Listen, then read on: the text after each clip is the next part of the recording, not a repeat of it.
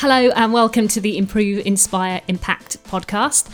And this episode, which I really don't have a title for or even a working title at the moment, because it's just a bunch of random thoughts and ideas and possibly advice that I should have given myself at the beginning of 2019.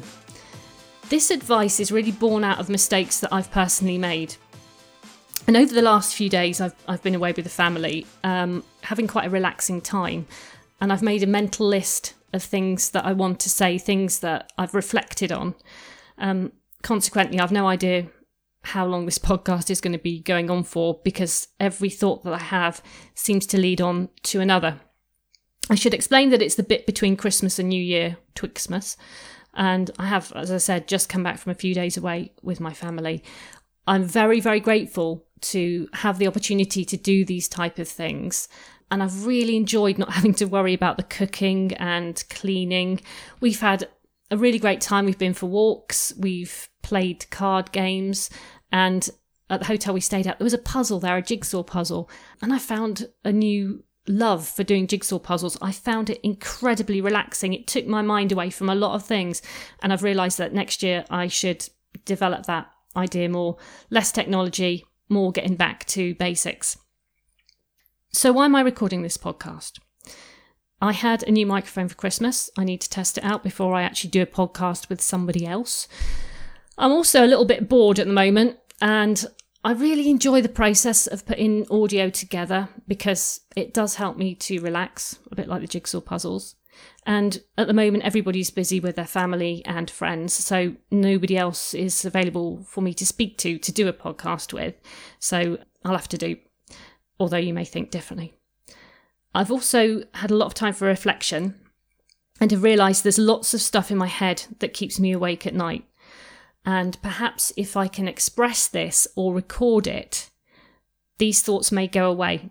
And should I ever want to revisit them, which I, I hope I don't, I've recorded them and I'll be able to listen to it back. I could write them down, but writing things down is a little bit too much like my day job. So I don't want to do that.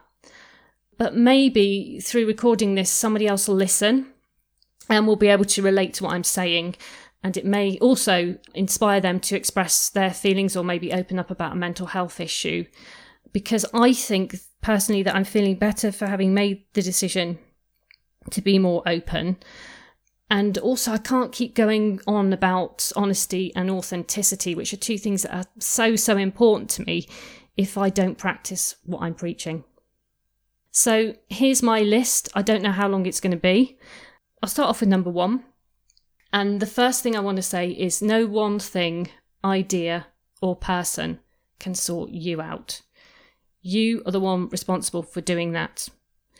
You may need to look in multiple places for advice and support and just don't rely on the obvious sources. Um, you'll find that at this time of year, as we approach New Year, everybody is vying for your attention to sign up to various online life changing courses or things like Weight Watchers, Slimming World, you name it. And these plans are only as good as what you're prepared to put into it. And one thing I would say is set realistic New Year's resolutions, especially around food and exercise. And if you feel like things are getting out of control, then do seek some early help disordered eating, eating disorders are, are a big part of my life and have been for a number of years. I've only recently just admitted, admitted this openly. I was diagnosed again with an eating disorder back last April.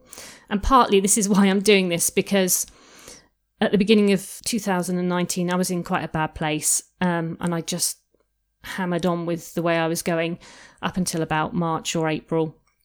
Things didn't get an awful lot better, but I am now considering myself to be in recovery and I'm doing all right actually. You know, you look at me, I'm healthy, I'm fit, but inside my head things are a little bit different at times and I find it awkward to deal with. But that's part of who I am. So take it or leave it really.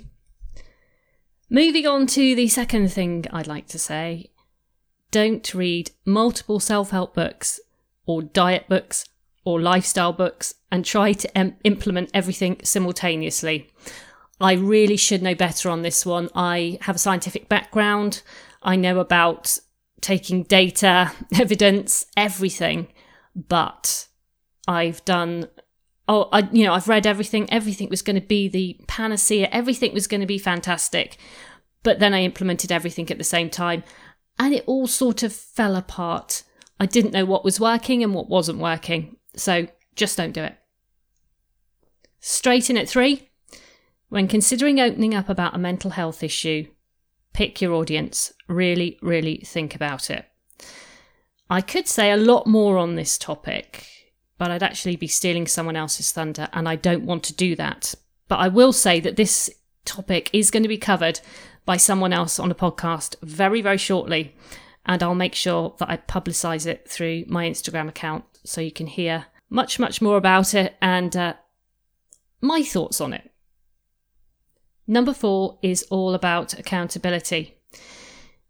I believe that accountability is important but I've realised that sometimes it's much, much easier to be accountable to someone with no emotional attachment and who can't make excuses on my behalf.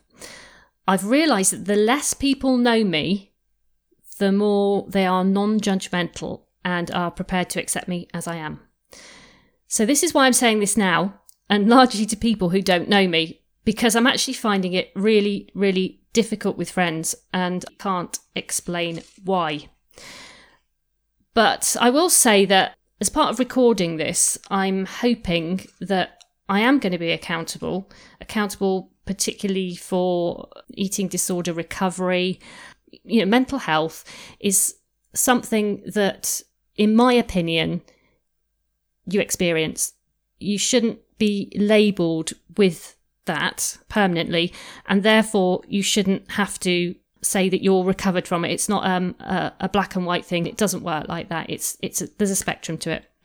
What I'm trying to say is, I hope that in however many years' time, I can make another podcast like this and look at it from a different perspective, from a different mindset, a more positive mindset, and be able to explain how I got there from here that may prove useful to other people because it's all about the, the pathway and the process. Plus, it gives me an incentive. This podcast is almost like the before picture, and I'm hoping that there will be a during picture. There will be an after with luck, and I am now being accountable by saying that. Next, eating disorder recovery is hard. And it's a lot worse around Christmas. You've got the food pushers, you've got disruption to your normal exercise and diet regime. There is a lack of control around what you can do because there's people around you constantly. There's food around that you've maybe previously banned or tried not to eat, um, but actually secretly crave and you've got to maintain that facade that everything is absolutely fine and brilliant and you have an absolutely wonderful time because it's Christmas and you should be feeling like that. And perhaps you don't. That said, um, I had an interesting Christmas this year and quite an enjoyable one, which was surprising because it was very different. Um, we've lost a lot of people in the family this year. Um, it's been productive and uh, lucrative for the undertakers on my side of the family. So we had to rejig Christmas to cater for everybody that's left. And so everybody came around my house and it was great. I managed to cook Christmas dinner for seven, which I'd never done before. I really enjoyed the cooking. It gave me a real focus for the morning. And by the time it actually came to Christmas dinner, I'd seen enough food to uh, to think, well, I'm not going to go mad over this. I'm just going to eat what I want. And that was, I enjoyed it. Christmas afternoon went by, you know, a few drinks. Christmas evening, that meal was just another story. All the beige food came out, just went on the table. Foods that I wouldn't, well, I, I would normally, I do want to eat it, but I would say no to. And I saw it there and I thought, well, you know, I don't really fancy it at all. Um, I was full up still from lunchtime. I just had a little bit of cheese in the end. But the good thing was, I realised that I was full, and I'm really, really pleased about that. I actually could tell that my body did not need or want to eat anything else. And that is a major, major step forward for me. It was a real revelation to be able to respect my body's feelings instead of what my mind was telling me. Next up, I've lost track of the numbers, but it's still on the eating disorder theme. Do not weigh yourself between Christmas and New Year, or indeed at any other time, because it's not helpful. Um, I don't really think I need to say anything more about that other than it's a number on scales and you are the one that puts it into context with your life. Certainly in my case, it's a really bad idea. The cocktail menu in the hotel hasn't helped. Um, it's been my downfall. I am feeling pretty guilty for it at the moment. I realise that's not healthy. And I realise that sometimes I am actually allowed to enjoy myself. I find it hard to admit that. But I have enjoyed myself over the last few days, and that's the consequences. But it's not a good thing, and it's not a bad thing. It's just a thing. Move on. While I'm on a bit of a rant, no excuses, that whole no excuses culture. A really, really good idea for setting habits initially. It's a very positive mantra to have under normal circumstances. And I was fully subscribed to it but sometimes life happens in a big way, and then it's just not appropriate. But I was so bound up in it that on the day that my dad died, which is a day that I'm never going to forget, I felt compelled to carry on as normal with my exercise regime. And looking back, I really regret it, and I'm never going to forget that day. So just be careful and don't take the no excuses culture to the extreme like I did. I think that's all my thoughts dealt with for now. I'm certainly hoping for a better night's sleep tonight after getting all that out. It's been an interesting experience. I'm a little bit nervous about putting this out, but I'm going to do it.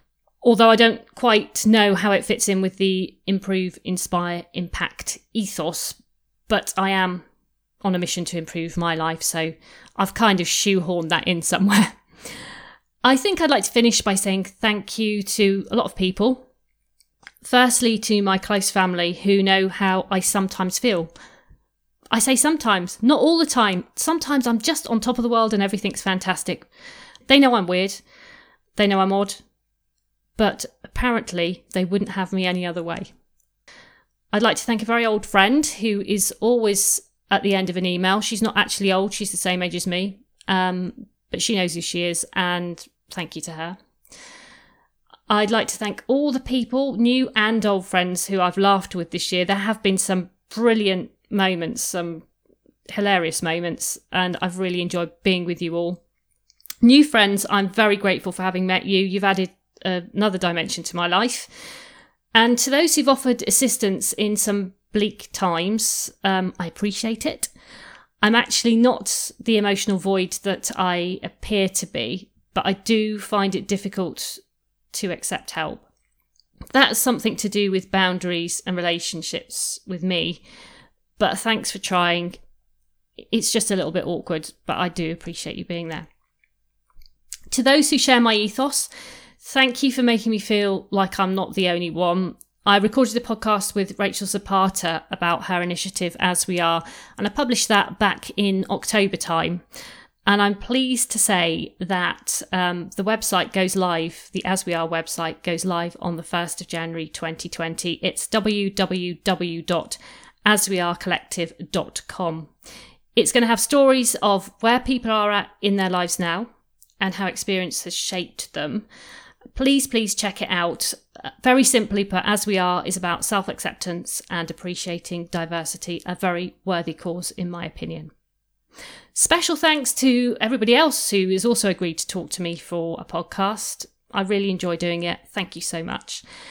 And thanks to those who I've chosen to help me over the last year. I realise I've probably tested your patience to its limit. And finally, thanks to you for listening and I sincerely hope that 2020 is whatever you want it to be.